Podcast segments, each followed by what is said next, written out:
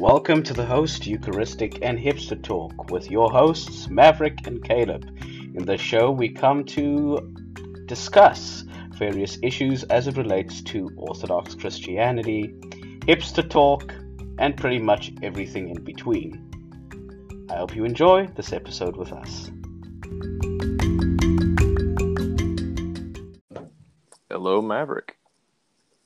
Okay, so I I actually have a new uh, microphone, so I'm just testing it out. Wow, your Can sound you- just got amazingly better in just a second right after you said that. So, Ready? Okay, cool. yeah, you're much more louder. So, because in the past you've kind of been like lower key, so this is actually really good. So, Okay, I mean that's a good start to our podcast. yeah, right. so, how So- you been, Maverick? Oh, I mean, you, you know, when when you busy studying and working, I guess it kind of, you know, yeah, it does wear you out. So, I mean, that's pretty much what I've been doing lately, working, study, studying, working, studying, you know. Combinations Oh. of the two, right? Yeah. Yeah. Okay, How ya. about you? Oh man, uh, with this, uh, I mean, I'm still kind of recovering from the uh, from the awfulness that was 2020. Like, I can't believe it's 2022 right now. But um, hmm other than that, I mean, this year's kind of started off interesting. I mean, uh, you know, family and I are at a new, you know, new church we've been going to since about I think it was August, and you Got know, it. you know, but also a new job for me.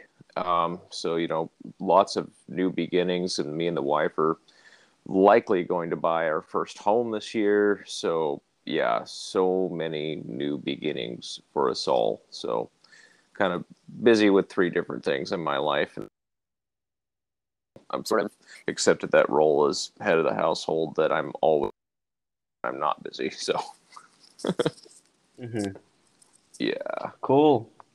very cool. Cool. I mean, yeah, uh, I I've been um, attending a new church too, so uh, I I'm attending a church that's uh, kind of far from me. It's like two hours, between one and two hours from home, but I'm able to to go to church enough times uh, to kind of recover from all of the loneliness that I endured during uh, COVID 19. Uh, I mean, I, I, I feel like the COVID 19 kind of phase is starting to normalize, uh, Mhm. at least, yeah. I mean, we, we, we're getting used to a new normal. Um, and I think we Yeah. didn't know that. I, I, I think we didn't know that about a year ago, but I think we know now. I mean, 2022 is here, and we're still dealing with COVID 19, you know? Yeah, exactly. Well, maybe on that note, since we're new lives and churches and all that, maybe we should inter- introduce ourselves uh, to our listeners who may be turning tuning in for the first time, as this is the first episode of our little podcast together. So, Maverick, why don't you go first, and then I'll give my little introduction to myself. Yeah, well, so the the host Eucharistic and Hipster Talk started with me just, you know, unlearning and uh, talking about the things that I'm unlearning. Um, when I started uh, coming to terms with the fact that Protestantism was not going to be the spiritual home for me, and when I finally decided to do this, um, I was so non-Western in my theological way of thinking that eventually, um, you know, I, I saw myself becoming uh, a Christian in the Eastern tradition, specifically the Russian Orthodox tradition right now. But um, I was raised as a Pentecostal fundamentalist uh, you know, uh, think ind- independent fundamentalist Baptist, except we believe in the charismatic stuff, uh, the charismatic Mhm. gifts like speaking in tongues and stuff. And that was prob- probably um, the way I viewed myself, uh, you know, as as a Christian, as a Pentecostal. But I think, you know, I I I studied a lot. I started asking questions, and I started accepting things like Calvinism, and that was before Orthodoxy, of course. Um, Calvinism, and then I realized, you know, um, in my undergraduate degree, um, I, I realized probably in, in my first year already that I don't know how long I'm going to stay in this world because there was a burden of trying to reconcile things together that I think no one can really reconcile. And so I couldn't really be a Christian in the Protestant world. And, you know, I'm, I'm busy with my postgraduate studies.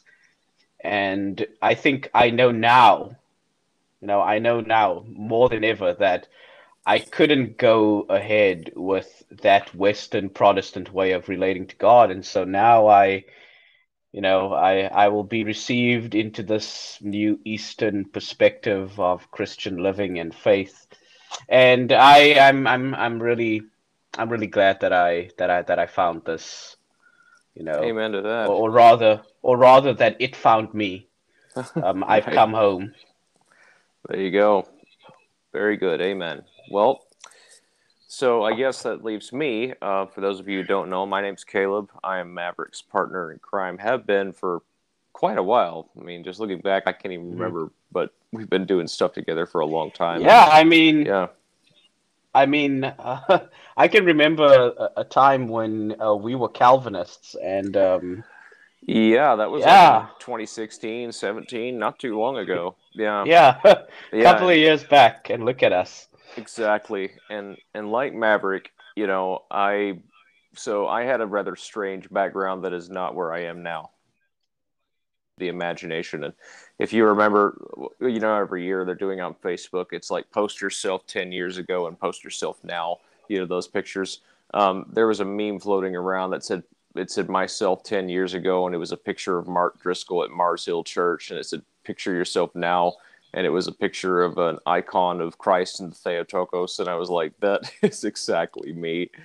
Um, so yeah, oh yeah, yeah, yeah, one hundred percent. And I mean, I I grew up Southern Baptist, just uh, I wouldn't say Arminian, but definitely not Calvinist, but just sort of your run of the mill average Southern Baptist, and uh, grateful for the upbringing I had. Great for grateful for the very good, I would say, mostly positive experiences I had in my Baptist church growing up. Um, but around the around college, I began to uh, I began to be exposed to a lot of different types of religions and beliefs and philosophy. Only really read about in books and never met people who identified with those things. I mean, we're talking Islam and Hinduism, atheism, those kind of things. And, uh, in college, you know, this was when the uh, the new atheism was at its at its peak. So you know, the Richard Dawkins, Sam Harris, Daniel Dennett, uh, Christopher Hitchens types were sort of like the if you were in the in the in crowd with the intelligent people, that's who you were reading. And if you were a quote new atheist, you were seen as you know enlightened and you know smart and things like that. And of course, I never flirted with the idea of atheism, and I wanted to learn how to defend my faith. So I began to delve into apologetics, and of course, it was standard stuff. You know, C.S. Lewis, William Lane Craig, you know, things like that. But but you know, as as I went further down that rabbit hole, um, probably around 2013 or so, um, I became involved with what's known as the Young, Restless, and Reformed movement, which was sort of a revival of Calvinism that had kind of broke out amongst various evangelical communions. And um, these were guys like, you know, Mark Driscoll, John Piper, and Voddie Baucham, and, you know, James White and the others, uh, Matt Chandler, you know, David Platt, all those kind of guys. And, you know, I really, I guess what drew me to Calvinism in that time period, which drew a lot of young people to Calvinism, which I think probably you would agree, Maverick, is um, Calvinism had a lot of explanatory power and seemed to be a, hmm one of those one of those ideologies that could really go toe to toe with atheism unapologetically. Um, you know, and you know, but the problem with with that sort of ideology is that it's it, it kind of works like. But the problem is, is once you have a new hammer, everything looks like a nail. you know, and uh, I mean, I stayed in that world for a long time because it seemed to be an indefensible, or it seemed to be a an invincible theology, right? That nothing could really contradict it or, or prove it wrong, um, and that everybody who tried to prove it wrong was simply feelings, right? It wasn't anything logical yeah. or philosophically deep. But anyway, I ended up. Long story short, I ended up diving into patristical studies because I was like, well, you know, the Reformation's only 500 years of church history you know, between the Reformation until now. I'm like, man, what happened before? You know, because I, I was never under the impression that the whole church was Roman Catholic and corrupt before then. And so um, I started del- delving into the early church, uh, delving into the church fathers. And that's when I kind of realized that I couldn't be uh, Protestant anymore.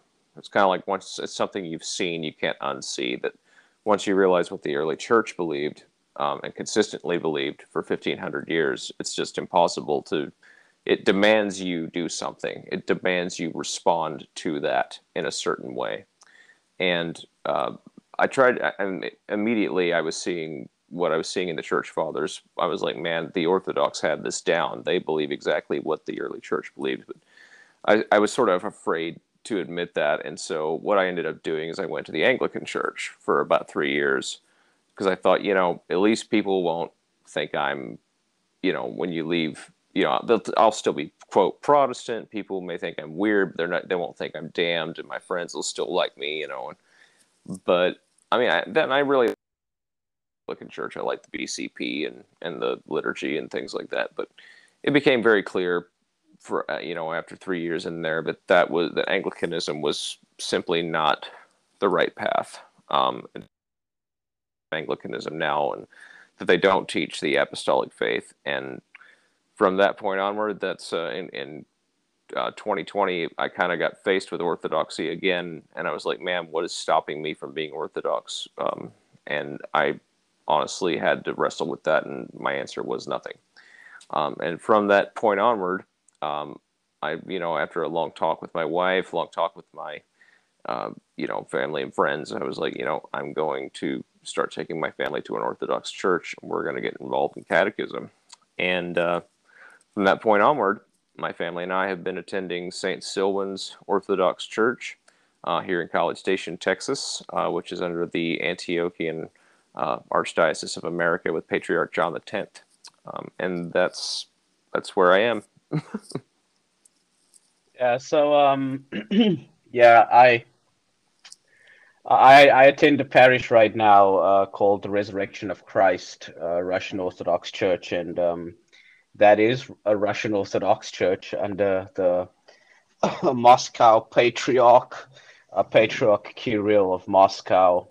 Mm-hmm. Um, yeah, I, I think what's so uh, striking about this is that um, for me, um, you know, uh, you know, the more I've, you know, I've been reading a lot of philosophy, reading a lot of, I mean, a lot of stuff, and you start realizing that um, we always technically have a motive, uh, a, a and and for me, I think circumstance had to had to prevail in order for me to actually go to the Orthodox Church. I think I was quite complicit because there wasn't an obvious liberalism in uh, the Anglican uh, Catholic uh, church that I was part of, the ACC. Uh, so, mm-hmm. so because there was no apparent liberalism, you know, I didn't think of, hey, I should, I should just go. But I, I, I do think that what became very, very apparent to me uh, when I left that movement, uh, due to due, due to circumstance ma- mainly, was that Anglicanism was a dying church because we were yeah. probably uh, anything that is historical Orthodox Anglicanism that actually follows what the English church believed in its inception was very rare in the South African context. Uh, that the yeah. the Church of England in Southern Africa is extremely liberal. Um, it is pretty much, I think, sometimes more liberal uh, in in some places than the Episcopalian Church of the United States. And for me, realizing that we had only 20 people on a Sunday, you know, what was very, very interesting to me is that the bishop of that particular church that I was a part of, and so t- to this day, they, they continue. Um, B- Bishop Allen has long since joined the Lord. Um, I, I don't believe that he, you know, that he's that he's not uh, w- with the Lord, but he was extremely Eastern in the way that he spoke of God. And when I came to Korea, I, I asked myself the question because I was ordained as an as an uh, as a as an Anglo Catholic deacon. So the question for me was because I do take it seriously. I have made an oath, and I, I don't think that it was just play, play you know, playing around with LARPing with orders. I yeah, I I don't think it was LARPing. I think something really big happened there. But for me, how was I going to be faithful to this Anglicanism that I that I became a part of? How was I going to be faithful to this? And I reasoned that only by joining the Orthodox Church as as it is in Korea was I able to be faithful to the Anglican uh, patrimony. I do believe that that is the future of Anglicanism.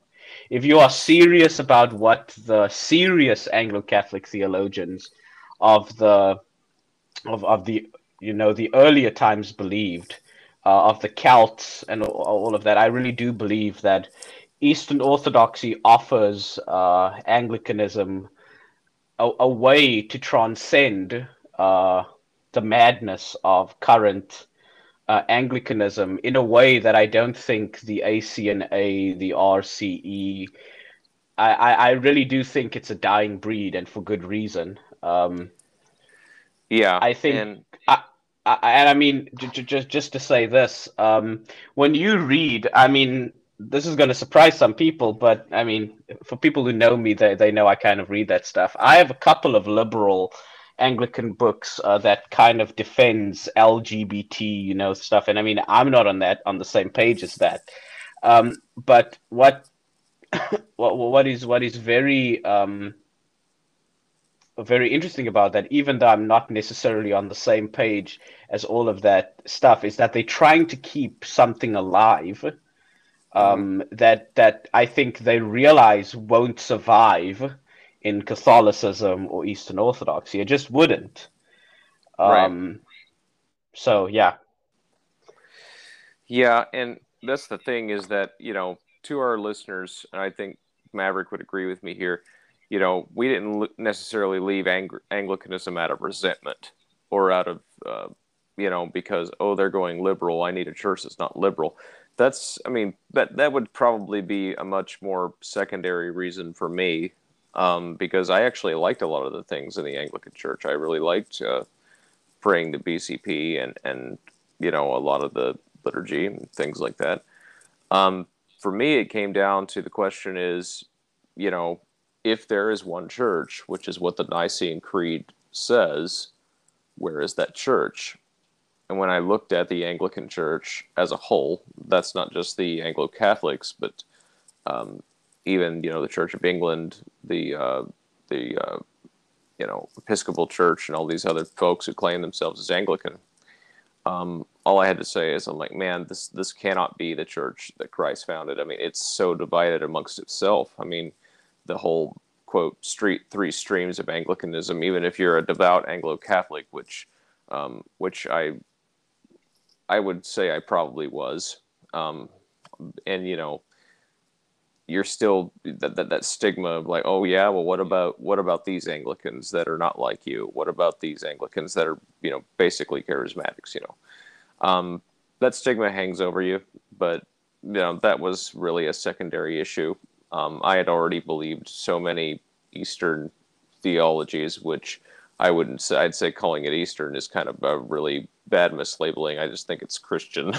um, but uh, yeah, I already believed a lot of things that were believed and taught in the Eastern Church. And I kind of had an because the Anglican Church would tolerate me having those beliefs, but of course that they would never be cultivated in that particular communion. But but you know, I'm I'm grateful for where God has brought me. Um, it's been a long trip to finally get here, um, but I am knocking on the door of the church as a catechumen, and uh, I think God is doing many wonderful, good things, um, not only in my life and the life of my immediate family, but the life of my extended family who is seeing this journey we're going on. Um, and I think it's an incredible witness to what Christ can do uh, and what Christ will do um, if you allow Him to do so in your life.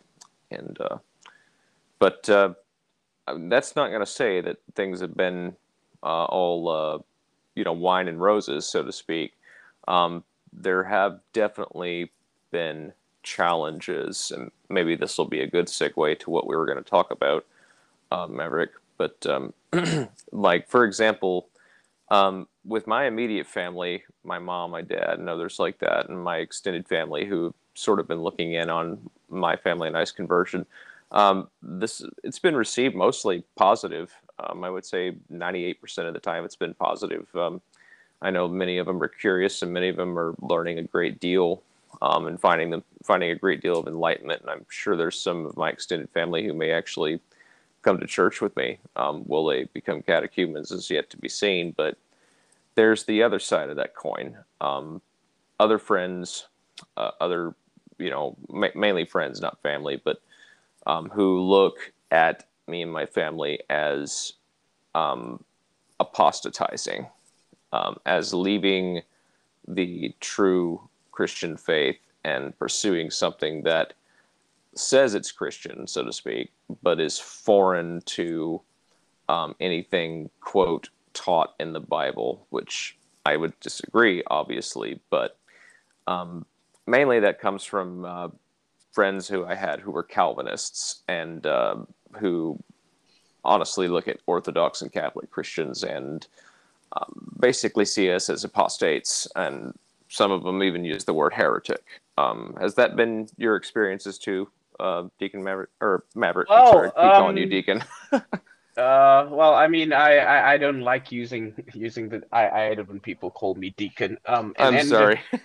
Uh, I mean, I, I don't, uh, I, I, I, I don't really mind it. I mean, as long as it's clear to the people that the kind of deacon I am is not one within the Orthodox Church. I'm, I, I yes, would say I'm that I, I, well, well, I mean, you know, some people still call me Reverend, and from a, you know, from a certain perspective, I, I, I don't deny that. I, I still get called that in a lot of documents because there is sort of a, a sense that and I think we even share that in the East, where someone doesn't stop becoming that thing, even though they, you know, in a right. necessarily schismatic body. So, um, yeah, I, I, have a lot of people that still read. I, I just prefer Reverend over, but but just call me, you know, Maverick for those people yeah. who. Who, who wondering? Yeah, because, I don't. Yeah. I don't want you to get in trouble with your current church. So, but but but but yeah, I, uh, they they know about that stuff anyway, so it's not a big deal. But um, but uh, you know, you know, I have been called a heretic and all sorts of things by some of my friends on. You know, some of these people I don't even know personally. I, I know them for a while, some of them only on Facebook and stuff. But I, I could feel that there was a pushback to what I had done, you know, and what was the thing that I had done. Yeah. I had abandoned Protestantism. I think that was actually a lot harder. And this is a bit of a there's a bit of a difference there, and I and I, I don't know why. It may be maybe maybe it's just the difference in our own context, but people shunned me when I left Protestantism. Uh, and a large number of it, I could feel um, speaking to some people that they just didn't want to speak to me. And whether or not it was in my head, you know, you could you could claim that right? But sure. when other people start saying the same things like why are those people acting that way? Then you start realizing that there is sort of a you know a pushback like you're not part of us. Um you left our church. You this and and and, and you that. And and and that's okay. But um i i can remember some people just telling me that uh they they no longer see the young man who was passionate for God, but someone who has uh, given himself over to things which are not profitable. And um, you know, I'm not taking the Bible seriously. And I mean, sure, if if you want to go that way, I, I I tend to be very skeptical of people who make claims like that. And i mean even even when those people are orthodox. So i'm not i'm not picking up picking on anyone. I, I think there's a prevalence in the protestant culture which i came from that tends to dismiss things which just doesn't sound like the way they've been doing things all along. So it's just no no no none of that that theosis stuff none of that um, crazy, weird Catholic looking stuff. We, we don't want that.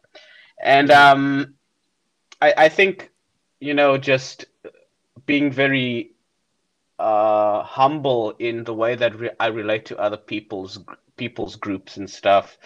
Um, I have some really good relationships with some Buddhists and um, you know non-Christian religions and stuff, and it's sometimes an indictment towards um, Protestantism that I, I mean I don't want to say this because it's it's such a controversial statement, but um, I don't think I could ever go back to the world of Protestantism again. And I mean it's everything because that was the reason I stopped being a Calvinist is because it was a it was almost a pastoral crisis. The the the question was I mean, one one issue was you have books in the Bible, and if you are aware of Calvinism, uh, Calvinism states that some people and not others are saved. And okay, I'm not gonna I'm gonna try not to mischaracterize what Calvinists say, but I, I don't I don't see how logically that doesn't equal um, equal ultimacy. But we'll just uh, leave that with, and and speak about infralapsarianism that God has predestined only some, right? So sure. God has predestined not some and not others. So, and Calvinists also say, well, we don't know, and they use this distinction between visible and invisible church. We don't really know ultimately who are the elect. And Spurgeon spoke about this. It's a multitude no man can number, but at the same time, ultimately, you don't really know who they are. Um, right. And for me, there's a there's a pastoral disjunct between the Bible then, and so so the question becomes: Saint Paul clearly wasn't did you know Paul didn't have special abilities to read people's minds and to see their hearts and you know wear the elect goggles. So was Paul really? Um, could he sincerely refer to them as God's elect? I mean, I don't have the passages um, offhand. Let me just get my um, yeah.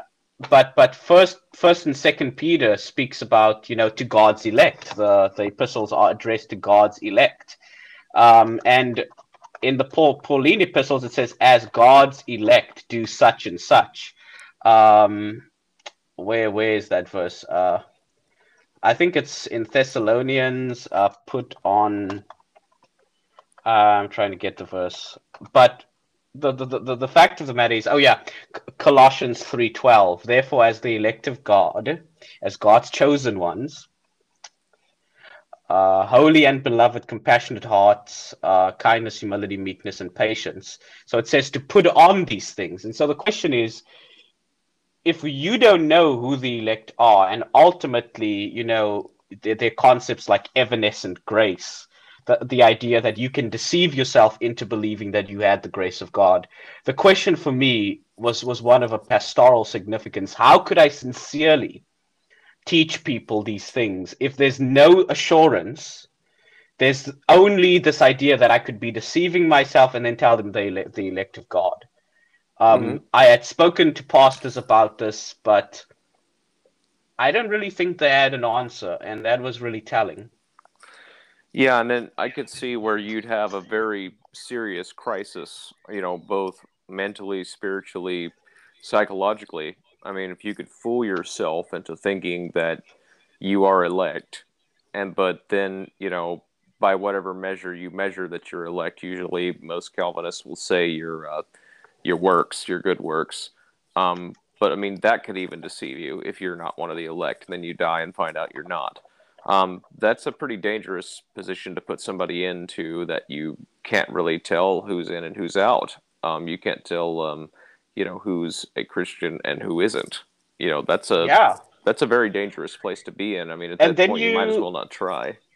and then you have some of the more radical forms of uh, Cal- Calvinism taught by people like Paul Washer, where this Correct. this idea, you know, and he likes to use Second Corinthians thirteen five. Examine yourselves to see whether or not you are in the faith, or do not recognize this concerning yourself that Jesus Christ is in you, unless of course you fail the test.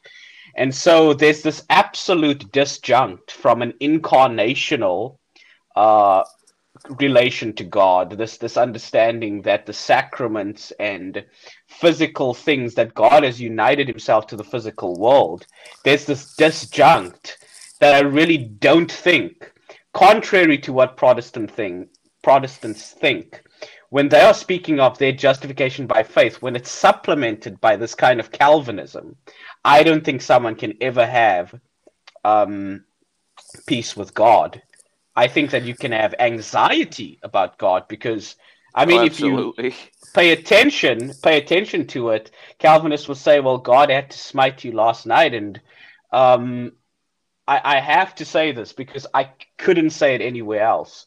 But if you really get down to it, this idea that God will smite you and that God trampled underfoot Jesus under the wrath of God, and these depictions of God is to inevitably depict God as a moral monster.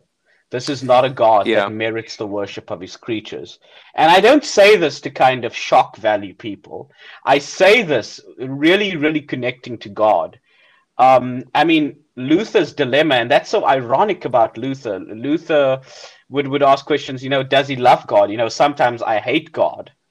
And yeah. I, I believe um, that way of thinking is deeply ingrained when I speak to a lot of Calvinists, it's deeply ingrained in the daily living of most Calvinists. I, I would agree with that because probably towards my, I would say later midpoint and towards the end of my time as a Calvinist, um, those thoughts began to come to a head. Like I knew the answer, like you know, who are you? Like a favorite, you know, like for example, if I said, man, you know, if I thought for a minute, like man, God has predestined some people hell you know before they're even born you know, before they're even conceived you know as some some even as babies uh, who will die as babies. And i thought and i'm like well i mean man i'm like i really have a problem with this. And then I, I you know the answer that i've been told is like well who are you old man to answer back to god or sort of the presuppositional argument? Well god decides what's right not you. So therefore you know you're the one that's in the wrong because you dare question god's way. Um, and yeah, I think that you're absolutely right to point that out, Maverick. Is that um, you know this is a question that Calvinists, at the very least, wrestle with every day, and that some of them are depressed by, but just don't dare voice that opinion, especially in in you know circles of their peers when those things legitimately concern them. And I think the other thing is that you know when when you've been in that movement like like you and I were we were ardent defenders of Calvinism. Um, we defended it on you know in public. We defended it with our our Christian friends and peers you know. We defended it in our Bible studies. I was I led Bible study at my Calvinist church um, for um I can't remember if it was about a year or less than that but um, but you know I defended it. You know I I believed that doctrine you know quite ardently. But it's but the, probably the most shocking thing is that those who think I've apostatized and left the faith um, is they say, well, you never understood Calvinism. Otherwise, you never would have left Calvinism. You never would have abandoned that soteriology. And of course, this is very revealing that this is how they understand that Calvinism is, quote, the gospel. Calvinism is, um, you know, the way that we have to understand salvation. If you don't do this, then you you're blinded to the truth, or you've rejected the truth, or something like that. And you know, one of the things I think that you and I can demonstrate right here, uh, Maverick, is that we actually do understand Calvinism. It is totally possible to understand a belief system, a soteriology, and still reject it. Um, and I, yeah. you know, let's just take for example, uh, tulip. For example, um, let's start with the first one. I'll define. I'll define total uh, the first T in tulip, and then you can define uh, unlimited uh, or unconditional election, and then we'll go through these. So the first one, uh, total depravity. Total depravity is the belief that uh, our progenitor, uh, Adam and Eve, uh, that when they transgressed God's commandment in the garden and ate of the forbidden fruit, that um, God um, had uh, basically enacted a curse upon the land and upon humanity, uh, cutting them off from the tree of life, and um, as a punishment for their sins. And then did so, there was an ontological change that happened in our first parents, Adam and Eve, uh, to where their nature became sinful. Um, that they um, basically change to the point, to the level of uh, basically what you would understand as a demon, and um, that they, um, every thought of their heart, every uh, disposition they had, every action they did was basically um, oriented towards rebellion against God, and that their will is no longer free, but enslaved to this corrupted, sinful nature that they inherited uh, or that they uh, unleashed upon themselves and upon their progeny. Um, and the problem with this is that when um, a person begin a person can never do anything good that is pleasing to God because that person is enslaved to their will. Um, many times you'll hear a Calvinist say that you only do what your you only do that which is in accordance with your nature. And so what Calvinists will say is that mankind is totally depraved. Um, he has no goodness, no inherent goodness in him whatsoever. So therefore he does that which is evil.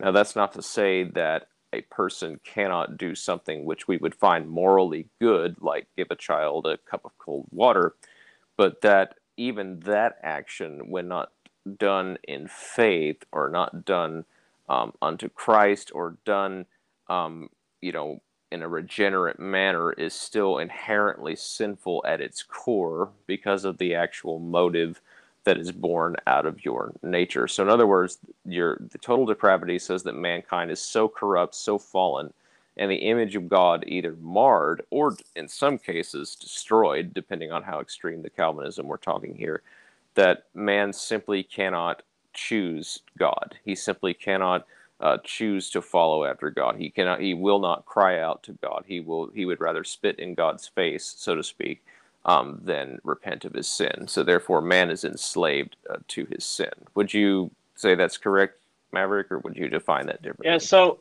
so, so, so, yeah. I, I think you probably maybe used a lot of orthodox terms. Maybe um, to, kind of yeah, and, and I and I think that that that's great because um you know, uh, it it kind of like shows how we've kind of uh you know how we kind of assessing all of those things and so mm-hmm yeah, and so so I think calvinist probably, you know, what they're saying is, well, they they they not defining it properly. But um, sure. what Cal the, the the the crux of what Caleb was getting to was that from a reformed perspective, the reformed perspective basically says that man is not as sinful as he could be, but that sure. man is completely affected by sin. And so they say that man has become the slave of sin. But what's important to note here is that, as Caleb noted, they say that we have inherited the sin nature. So, in a Calvinist perspective, man is a sinner because of his nature. So, it's not because man sinned that makes him the sinner. It's that that is already what is his inherent condition, and that's something that I think we wouldn't necessarily agree on. But um, you know, there, there there's a there, there's this perspective that you are now enslaved to sin, right? But notice what Jesus says in John eight. John John eight, Jesus doesn't say. Um, you are a slave to sin, and therefore you commit the slave of sin. It seems like he's going the other way around. He's saying, He who sins is the slave of sin. So when you give in to sin, this voluntary choice, then you become a slave to sin. And then he goes on, For the truth will set you free.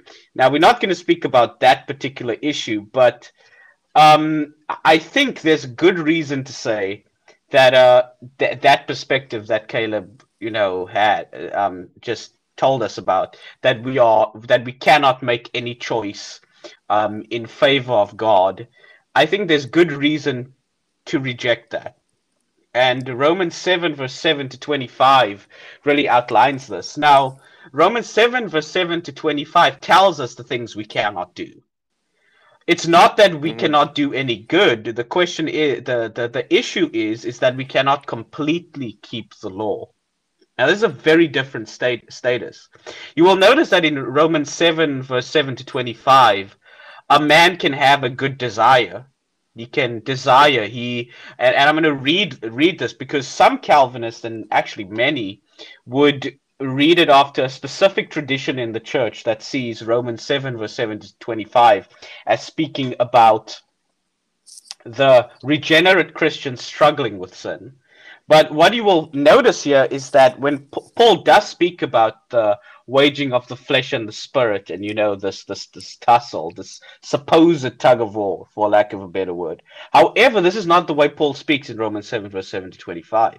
He says, What shall we say then? Is the law sin? God forbid. Nay, I had not known sin, but by the law, for I had not known lust, except the law had said, Thou shalt not covet. Verse 8 But sin, taking occasion by the commandment, wrought in me all manner of co- concupiscence.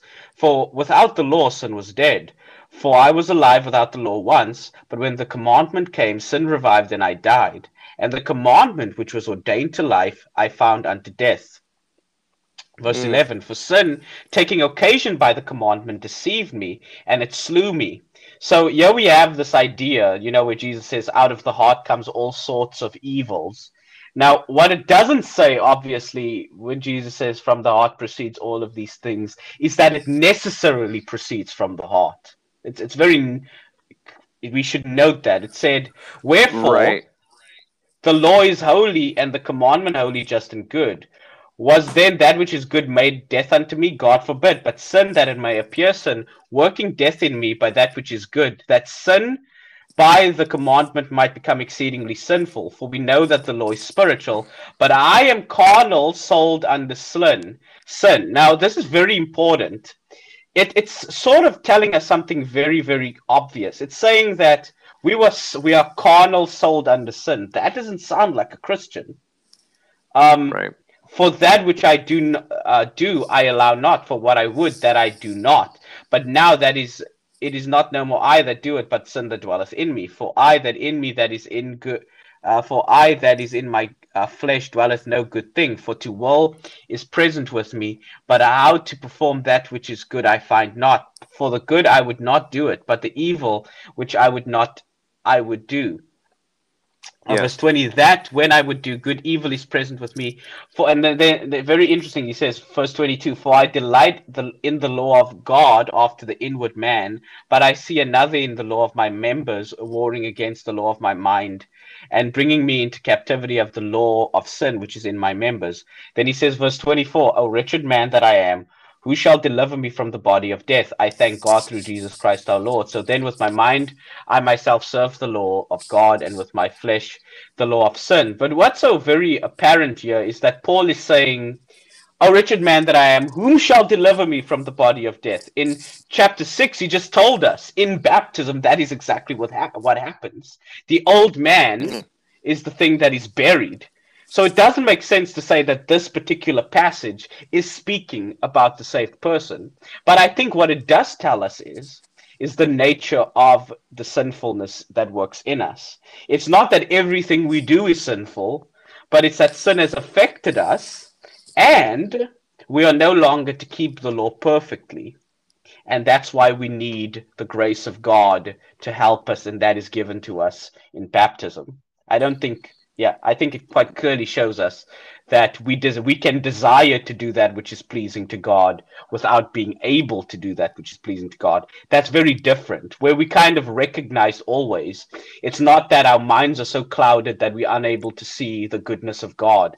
I think in yeah. this verse, what it's telling us is that we can recognize God and still reject Him. Right. And where we would, and here's the thing what I would say to Protestants who says, well, that just sounds like Pelagianism um, what I would say is like, well, no, absolutely not, because we do believe we need the grace of God to turn and repent. But furthermore, is that we would agree with Protestants that that Jesus is the good shepherd who comes looking for us, right? He's the mm. initiator of salvation. He is the one calling to us. We didn't go looking for him. He called us, right? Um, we we would agree with that. There's there's no disagreement there. Um, the other thing that well, many Calvinists and others, and maybe even some Lutherans, would say, well, well, wait a minute. Then what do you do with Jeremiah 17, verse 9? And I'm going to read it here from the King James Bible, and that and that is, the heart is deceitful above all things and desperately wicked. Who can know it? Right. And well, here's the thing. Um, while that that might sound like an open and shut case, right? Um, I would say, well, you're reading the Masoretic text, and I won't get too deeply into this, but the Masoretic text is the the uh, Old Testament um, Bible that was used that, or this is the Old Testament that is used um, for most of your modern Protestant Bible translations, the KJV, the NKJV, RSV, the NRSV, all those kind of things.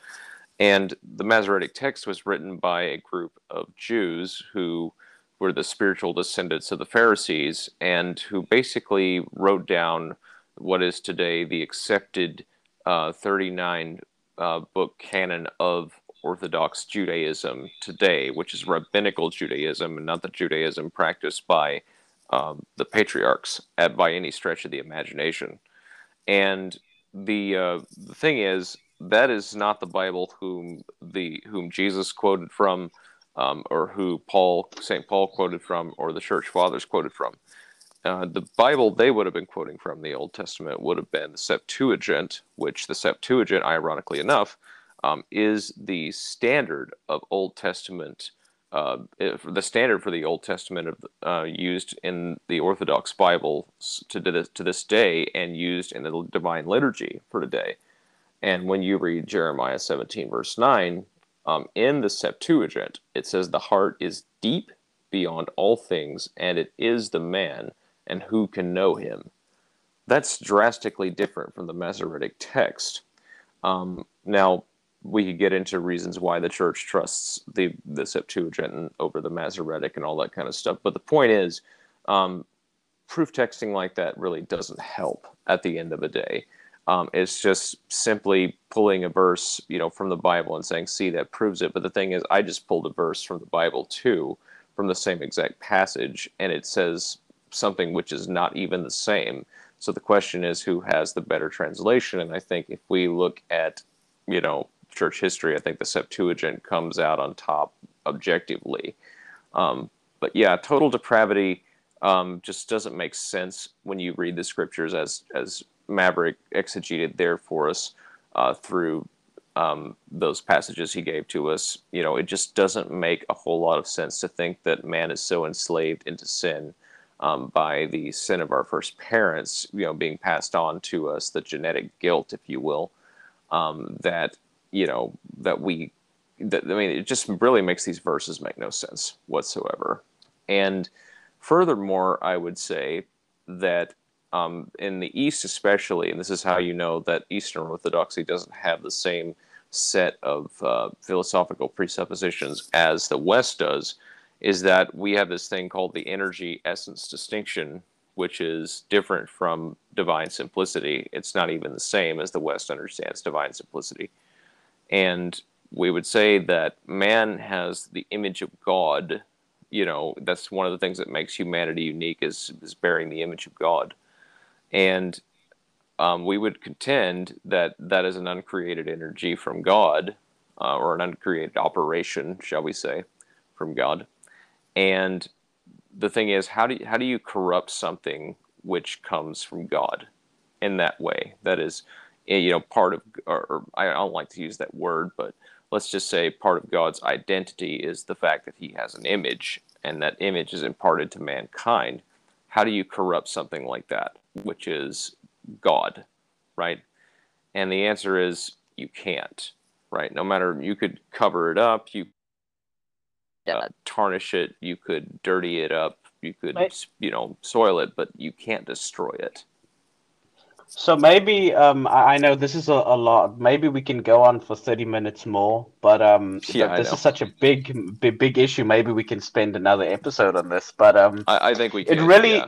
It, it, it really goes into i think the the error in thinking in thinking of redemptive history as simply uh, you know the the removal of sin right? Like because that's what pro- the, the the assumption is.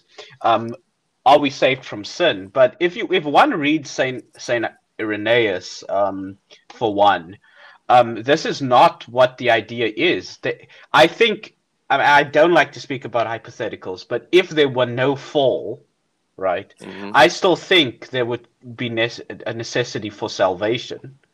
It, it, it's not Right. the same thing. And so um, St. Irenaeus, he speaks about how Adam and Eve were childish, they were ignorant.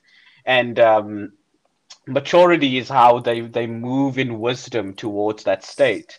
And sin was only the consequence, in that sense, of man's ignorance.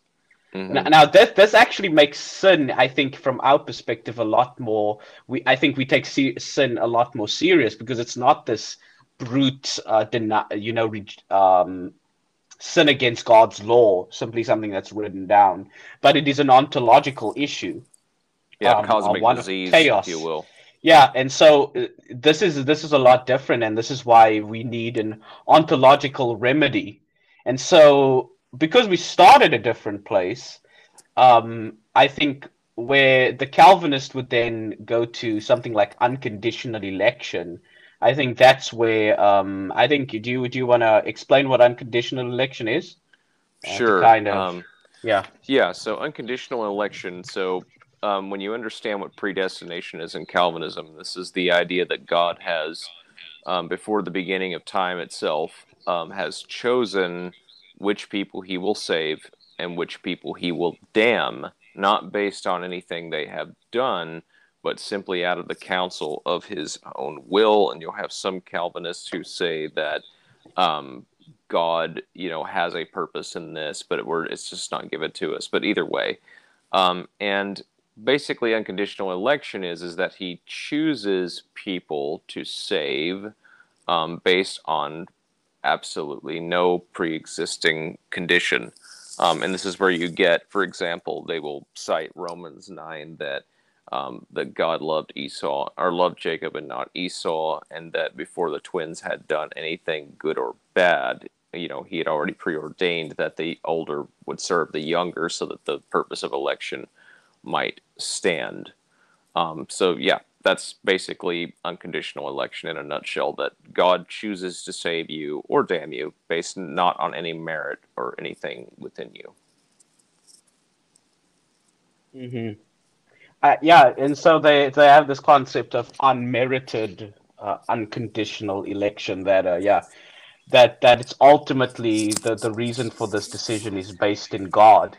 But but I, I can't help but think that this is somewhat of a sinister um, approach because what it does is, I mean, Calvinists will quote verses in the Bible that say things like the secret things belong unto God.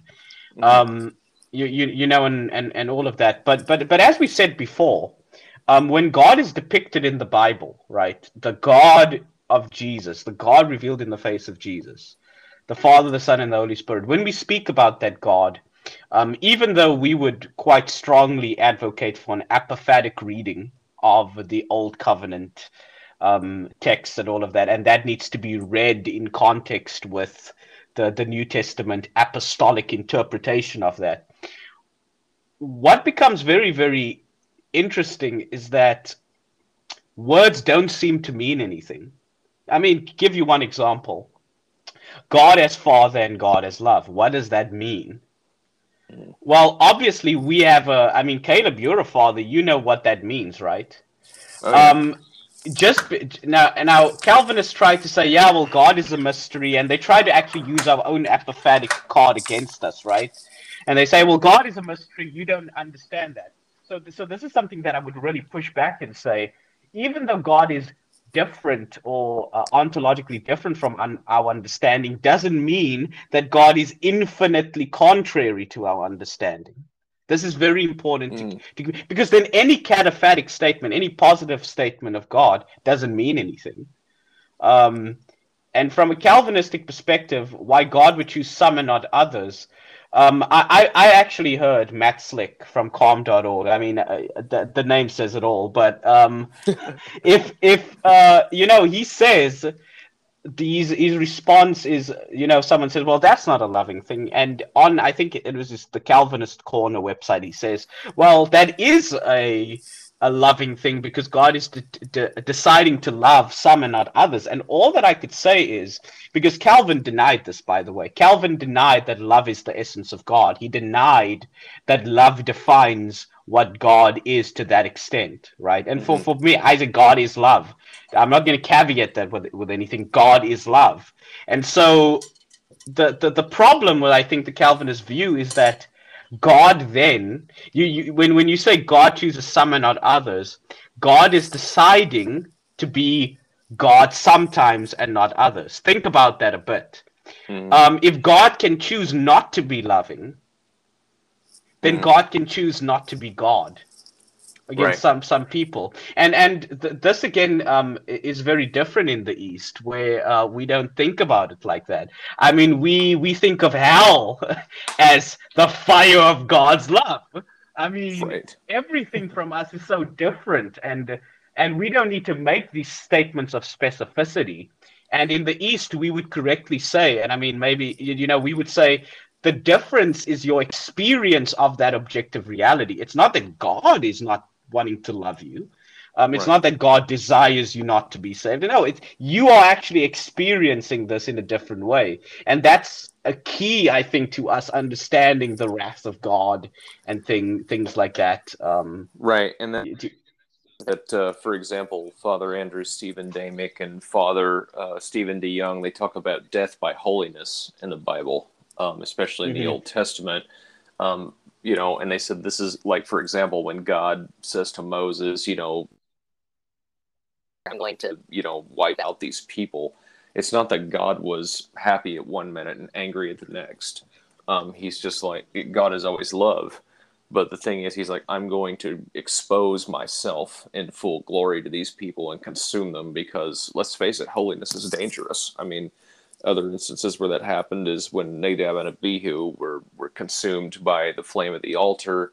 Um, you have where Uzzah in uh, David's kingdom was killed for touching the ark, you know, those sort of things. I mean, holiness is like basically spiritual nuclear energy, and God is purely that, and that's what that's what love is. Love is dangerous. Um, you know, I think the thing is, is we live in a culture that's sort of relegated love to being, you know, flowers, puppies, and and you know, Valentine hearts. Um, but I'm sorry, it's just not that. Um, it it's very positive. Sure, God it, God is love. He love is a person, and it's good, and it's holy, and it's amazing. But for those who choose to be opposed to that, it is the most dangerous thing in the world. You know, and that's why we say the fire of hell is is the fire of God's love. Um, you know, being uh, exposed to the people who choose to be opposed to it. Um, you know, so that sort of thing. It's but, yeah. very interesting though that um, Saint Isaac the Syrian he says you shouldn't be afraid of God because of the majesty of His glory. You should actually be afraid of Him because He's love, and yeah, exactly. that that that that is a very i think strange thing for uh, i think many evangelicals to ponder like well why would that be a bad thing? And it's like well do, do you really you really want to start this conversation? I mean well, that's a long um, rabbit hole conversation yeah. Like i mean but, uh, i think yeah. Yeah. And so but I, but the, see the one thing i hope you is that you know on each other. so like if you have a totally depraved human who cannot do anything good and is at the worst of evil as can be, even though they're not acting as evil as they can be, then the only way they're going to be saved is for God to choose to save them by election, right? And uh, but then that sort of leads us into the third of tulip, which is limited atonement, and this is the idea that um, the people whom God has elected, God will not fail to save. So, therefore, he has, with the death of Christ, and this is where penal substitution is uh, really important to understanding Calvinist soteriology. But God has enacted his just and holy wrath upon the Son. Um, and because of that degree of wrath he has enacted upon the Son, the punishment he was going to divvy out to the elect has fallen upon Jesus Christ. And because of that, then the, those whom he has chosen to regenerate and save, that he will not fail to do so. And because he has only meted out a limited amount of, of punishment and also grace and also redemption, therefore it's only going to save those whom he intended it to save. This is why Calvinists will say things like, for example, um, well, if God did this for all of mankind, then um, everyone would be saved, and therefore universalism would be true. And what I would say is that if the Calvinist and Lutheran scheme regarding penal substitutionary atonement in relation to how salvation works is true, here's a hint: it's not, and in Orthodoxy, it's considered a heresy. Um, if, but let's just say, let's just say the Calvinist and um, uh, understanding of penal substitution and salvation is true, then yes, that if if God did that for all people, then universalism would be absolutely true. Um, but the thing is, limited atonement makes no sense. Um, this is where I think Calvinism really starts to shoot itself in the foot. So, for example, I mean, let's just bring out some very common examples. John three sixteen, for God so loved the world. And then you have, um, you know, uh, the epistles of St. Peter denying the Lord who bought them, right? And then you have the epistles of St. John who says he is not only our Savior, but also of the whole world, right? This makes no sense with the idea of limited atonement that God could be the Savior, that Christ could be the Savior of the world whenever it's so limited to a you know a precious few elect, right? Not only does that not make sense, but in the ancient context, this idea of almost individualism in some ways simply doesn't make sense. The idea is that when we say that Christ is the Savior of mankind, mankind is thought of in the collective sense. People were thought of as a collective you were never thought of as an as an individual. You you were understood and defined in your identity conferred about you know, upon you by those whom you associate with and those did with. Am I right? Um, yeah, I mean, uh, yeah, yeah, something that I think is very interesting about the way that the, the fathers constantly speak about human identity and I, I mean, I so so I study Chinese characters. It's kind of part of my uh, studies for Korean. Um, I, I, got it on my desk here. Your first Hanja guide. But when you look at the um, the, the, the, the identity of what it means to be a person, people are always seen as co-humanity. It's not that one person can be isolated from the story. And so the question becomes, can God desire to save some as Calvinists say, save because as Calvinists think of God saving, because James White makes this point. He says God can save all people, He can save some people, or He can save no people. But what's so interesting is that He says only if God chooses some people is God's grace free. Now, hmm. I don't even know where to begin with that. And my first question would be why? There's no, he, he hasn't actually substantiated why it is that God has to choose some people. Maybe God freely wants to, freely desires the salvation of all people. You know, I mean, this is just not very common. And um, what you will find is, is that the fathers always speak about the interconnectedness of people to such an extent. So you have two options really from an Eastern mindset. God can desire the salvation of all people, or God can desire the salvation of no people. Right. And it, it becomes very, very obvious that First Timothy 2 says God desires the salvation of all people. What's very interesting is that um, there's a way in which God is the savior of all men, even those who do not cooperate with that grace. Um, Mhm. And it, the Bible says that God is the salvation of all people, especially of those who believe. So, so if it is un- that unconditional election is true, or that because Calvinists like to say that, right? They say God can only be the savior of people if He actually saves them. You know, if He actually saves them in this in this life. Um, and so the, the question is, well, the Bible says that what? God is the savior of all men. Yeah, and so th- th- this is this is so interesting, you know, to me, is that th- th- it's just so it- they don't th- there, there is no realization that um that this is that God's intent is not to you know to withhold himself from everyone anyone you know. And so I, I think it, it, it, it is a false way of looking at the person as some kind of isolated figure because whenever salvation is mentioned it always does it in the context of the church Mhm. but what is very interesting is that, you know, the, the verse that Calvinists use, all those who have been justified will be glorified and stuff, is that it's speaking about those who have been justified. It wouldn't make sense to say that he is justified singular. The Bible seems to always play place two emphasis on salvation. The thing that salvation, the time of salvation, firstly, which is we have been saved, we are being saved, we will be saved. And then there's the other you know the other aspect of that is that we are saved in a group. We're not saved as individuals. When i become baptized as a person i am saved into a community.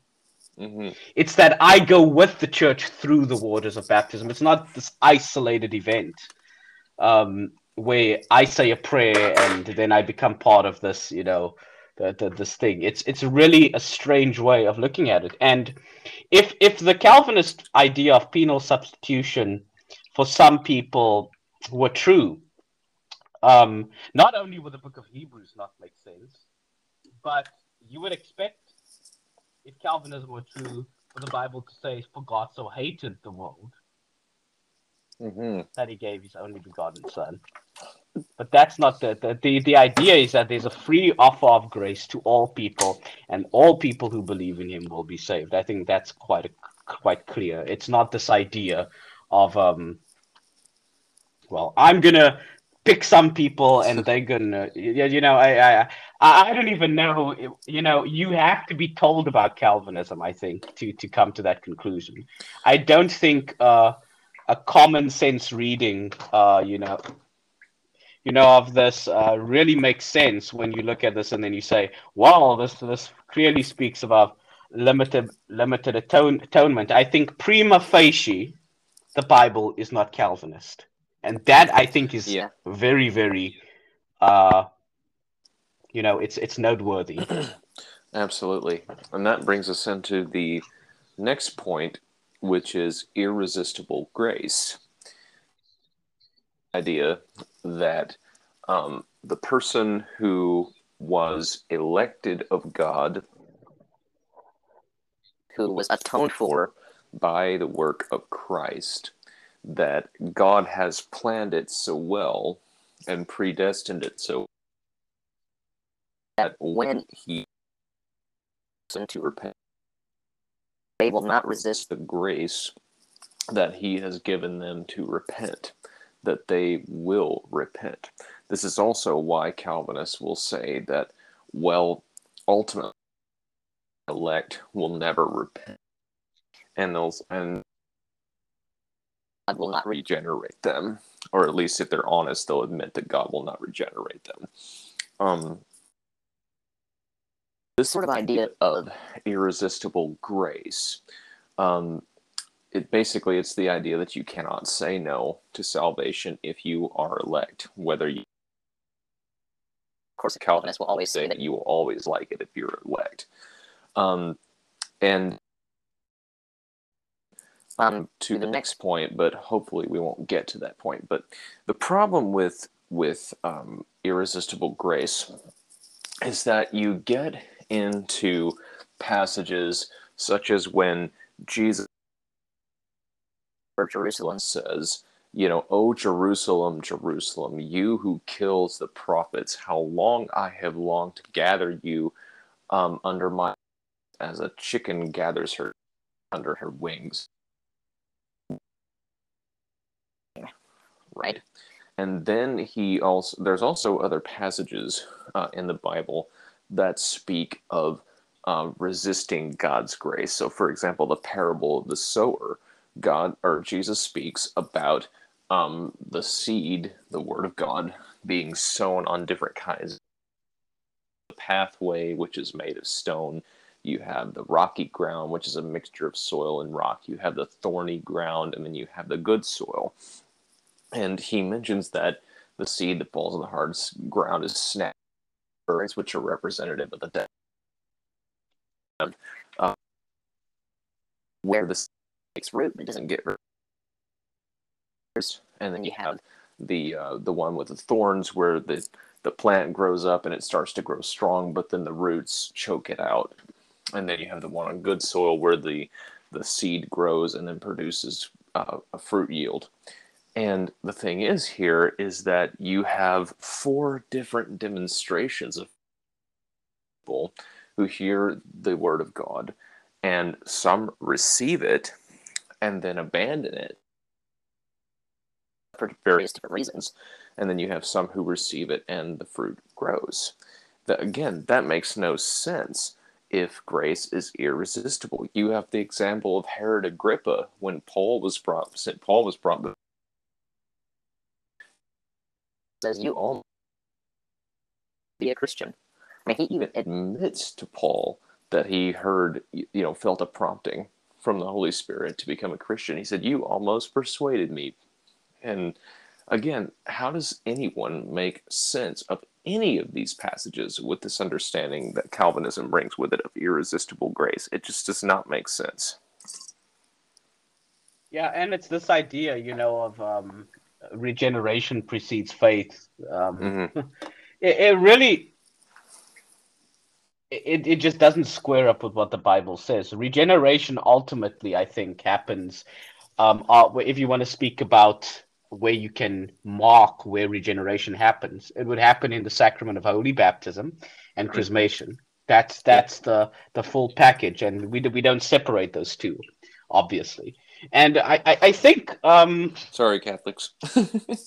uh, it's I, I, I think it's it's really strange um, just to think of grace as as, as irresistible um, because ultimately um, there there's always this the, the, this concept that um, you know we, we we are always ignorant so unless someone is illuminated to the point of knowing God so fully can can, can you ever say. But since since since we don't know God this side of eternity at least um, can we ever claim to have that encounter with God where we always respond in faith? I think it is very clear from a scriptural perspective that we always need to renew our mind. We need to go, we need to regularly continually have faith in God. Um, mm-hmm. because there's the, there's this point that um, grace even even there's never a time when we can say grace compels us to do something in that sense. Um, it is always from a cooperation a synergistic um, where we are cooperating with the divine. And so i i you know i, I don't think there's right. much that i could say. And I, and i mean honestly i think uh, irresistible grace just falls when you don't permit the, this teaching. So, given the fact that I don't believe in total depravity, unconditional election, I think it is necessarily the the case that I cannot believe in irresistible grace. Yeah, and before... if you have those things proven wrong, then it's clear you you cannot believe. Before anybody jumps on us, it's like, oh, you believe you can cooperate with God. You believe that your works contribute something to salvation. Well, I would say to those who who think that I'm like the Eastern Church does not or juridical understanding of salvation. Understanding. Of salvation. That is something the Protestant Church inherited from Rome, um, and so it's hard to say you can uh, our works merit to our salvation when we don't even terms of merit. We understand salvation in terms of communion, in terms of a loving relationship, and in terms community. And so it's like I don't see how you how you do like that's neither here nor there. And that brings us next to the last point, and that is the perseverance of the saints. This is the idea that those who are elect God, who have been atoned for by Christ, and who have received his irresisting it, um, will persevere, meaning that they will continue on this path, loving God, always um, obeying Him, but for the most part, obeying. You know, producing, becoming more mature in the faith, and they will never, ever, ever fall away. The biggest Achilles heel I see to this is not only the numerous warning passages throughout Scripture about falling away from the faith, about rejecting the faith, um, and you know eternal damnation. So when Jesus says in the Gospels that those who endure to the end shall be saved, the perseverance of the saints is the polar inversion of what Jesus says here. Says about salvation, those who endure to the end will be saved. With perseverance of the saints is true, then what Jesus should have said is because you are saved, you will endure. Right? Because you are saved, you will endure. Mm-hmm. That's what Jesus he said the the the, up, the opposite way of this those who endure to the end shall be saved and i think this speaks massive volumes to how distorted the product of salvation is looked upon salvation is looked upon as a transaction between man and god a legal declaration on Christ on behalf of the sinner. The other problem is, but the problem is, is that salvation meaning than this, and it has much and many more applications. So, for example, when somebody asks if I'm saved, and I reply, I am saved, I am being saved, and I will be saved. There's a salvation not only of the soul, mind. There's also a salvation of your personhood. There is a salvation of the body that will to come. The funny thing, we can say easily that Christ's atonement was universal because everyone is going to be resurrected from the dead, regardless whether they're they are not. Universal salvation, the resurrection of the body. Now, will everybody like that? No, absolutely not. But yeah, perseverance of the saints just does not make sense. It makes sense with the rest of the four points of Calvinism because all these points are interwoven into each other and they don't make sense if you're missing one. But as far as making sense with scripture, sense with the fathers, making sense with Jesus, it just doesn't make any sense. I mean, the fathers talked constantly about people who would apostatize from the faith. One of the great controversies of the church or not a person who had denied his the face of persecution could ever come back out of this controversy, especially if they were a clergy for that. It's very interesting also when John 6 and John 10 gets thrown into the mix. Um, mm-hmm you know, or uh, John 6, verse 37 to 40, all the Father gives me shall come to me, and the one who comes to me I will certainly not cast out. For I have come down from heaven not to do my own will, but the will of him who sent me, and this is the will of him who sent me. Of all that he has given me, I lose nothing but raise it up on the last day. For this is the will of the Father, that everyone who beholds the Son and believes in him may have eternal life and I will raise him up on the last day. But what's very, very interesting is that um, throughout all of this, and I, I actually want to. I wrote a paper on this. Uh, the, the, the, the, the, you know, is when Jesus says all of these things, he, he always excludes Judas, except the son of uh, destruction, that the scripture may be fulfilled. So there's always a condition, even in those texts, that speak of the ability to lose salvation, um, Jesus is not saying that it's unable to fall away.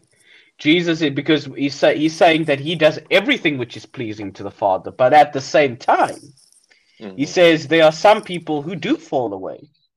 Um, Judas, Judas yes. fell away. So, so, so what? So, so why? So, if Jesus says accept, then there's an exception to the rule, and that means the rule is only general, not absolute.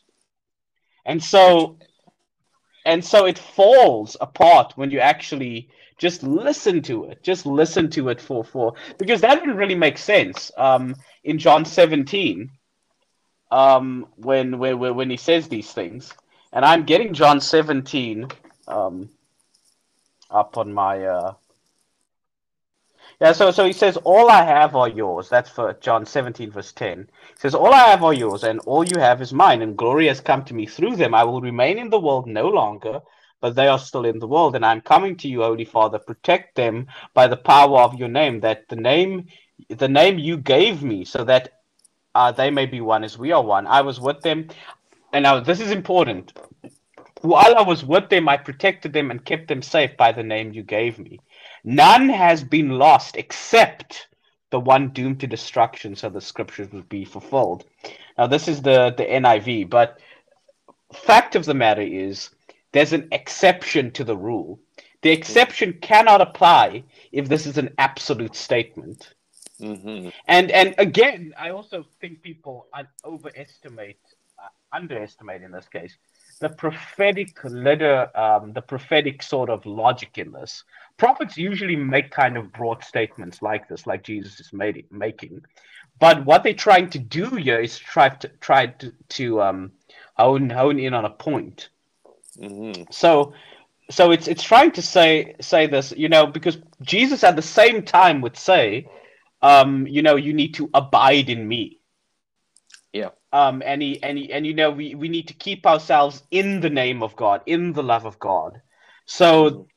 Yeah, and so this is very, very important because unless you understand that, um, I think you're gonna miss. I think the numerous passages where Paul, uh, uh, the the book of Hebrews, where it's Hebrews six and Hebrews ten, Hebrews six, six speaks about those who've been partakers of the Holy Spirit and those who have fallen away, and he speaks in Hebrews ten about there remains no longer sacrifice for sin. So, so, so I mean it doesn't make any sense to say, really doesn't make any sense to say, that you can fall away and make shipwreck of the faith. How can you make shipwreck of the faith if you're not in the boat? Mm-hmm. Um, it, it, it, these these statements become nonsense pictures.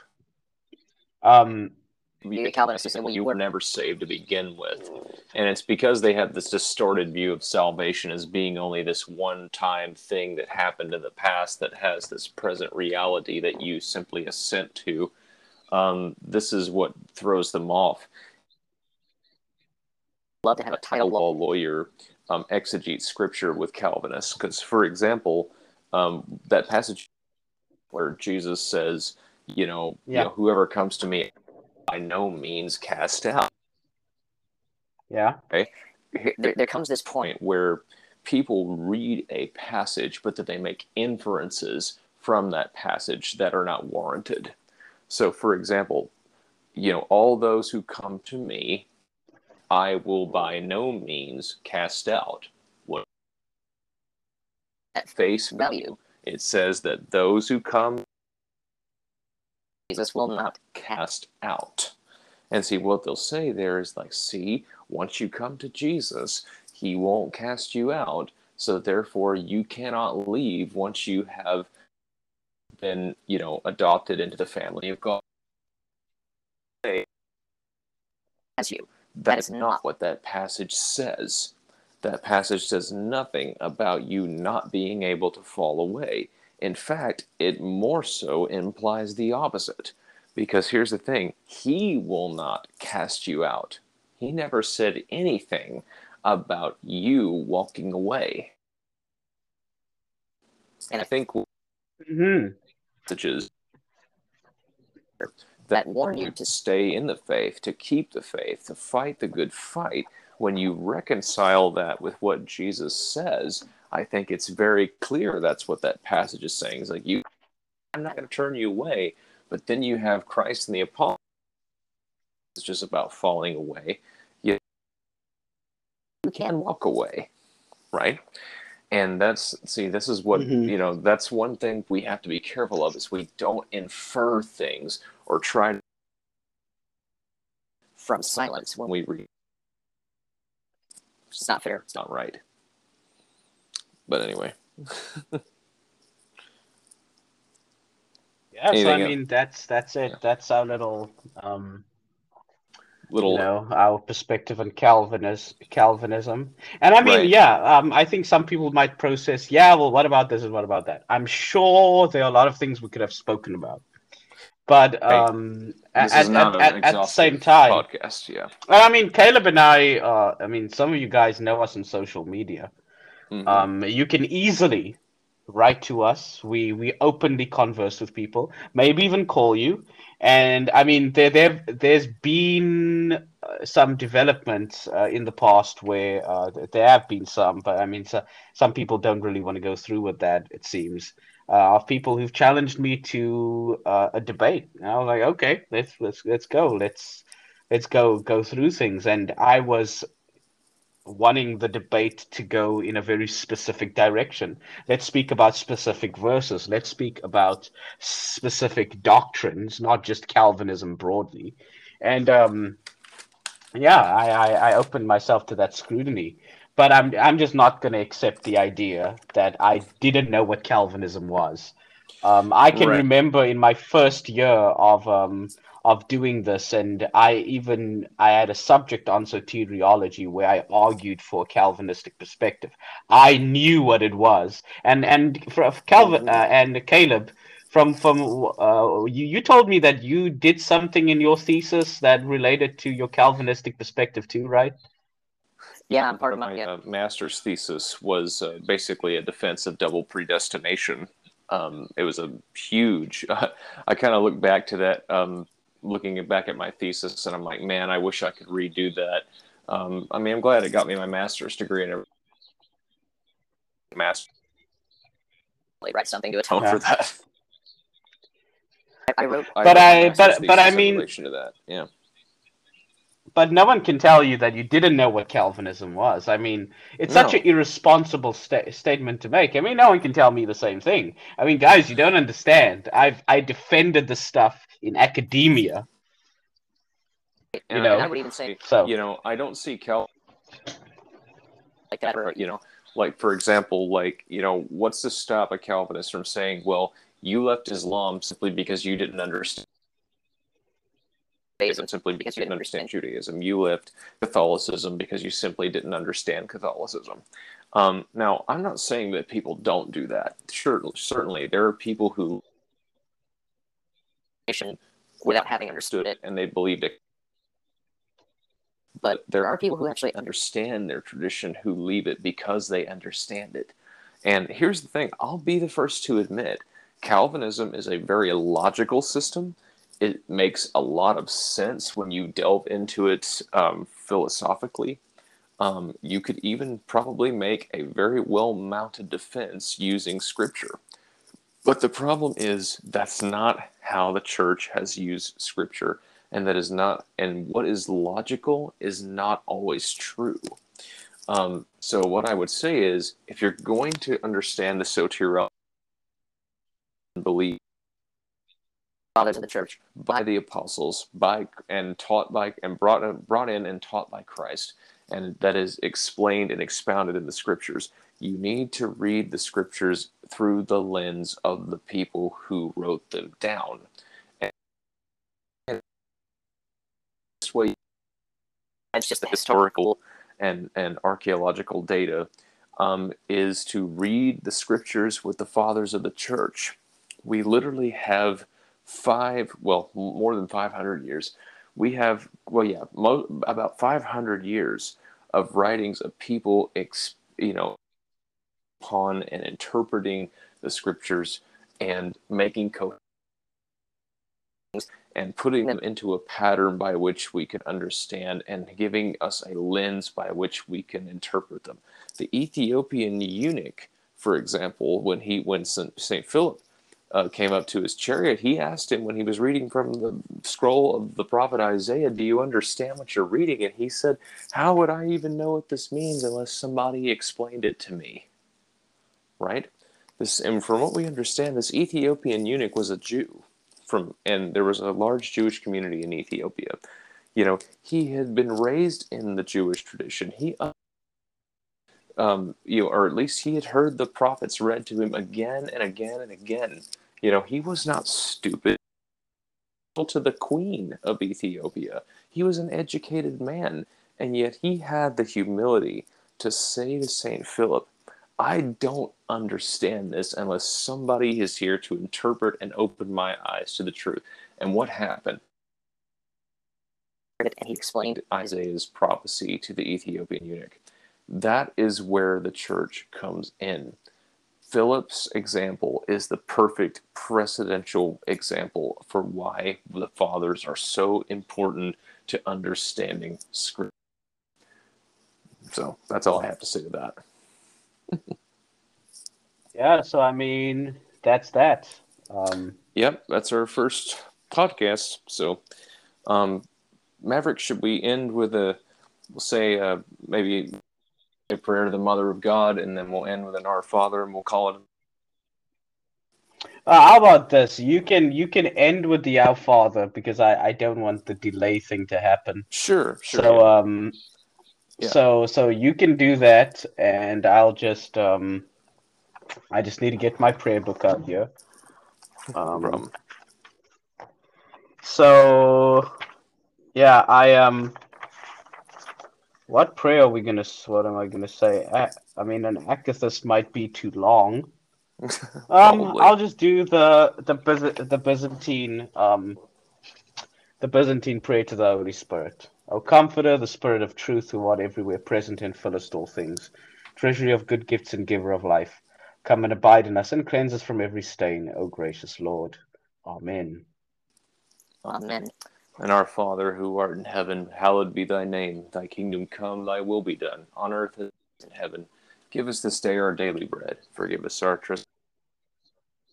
trespass against us, and lead us not into temptation, but deliver us from evil. For thine is the kingdom, and the power, and the glory forever and ever, and unto the ages of ages. Amen. Well, Amen. thank you all for joining us. Installment Eucharistic and any suggestions for our show, you know how to reach us on social media, Facebook. Um, be sure to check out my other podcasts that I do for Freed Indeed Ministries. If you want to see what my face looks like, um, I'm there with my other partner in crime, Kevin Hughes.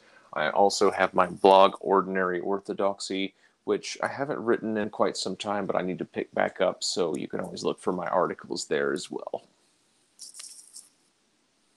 Cool. And you guys know where to find me. Um, I have recently started um, paying more attention to my uh, YouTube channel, so I'm gonna hopefully have something up there soon. And Yay. I'll just yeah, and you guys know about my uh, blog, Absolute Unknowing.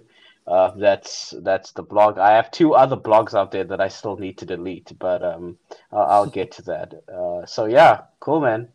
Cheers. Cool. Cheers. Good night, guys. Bye.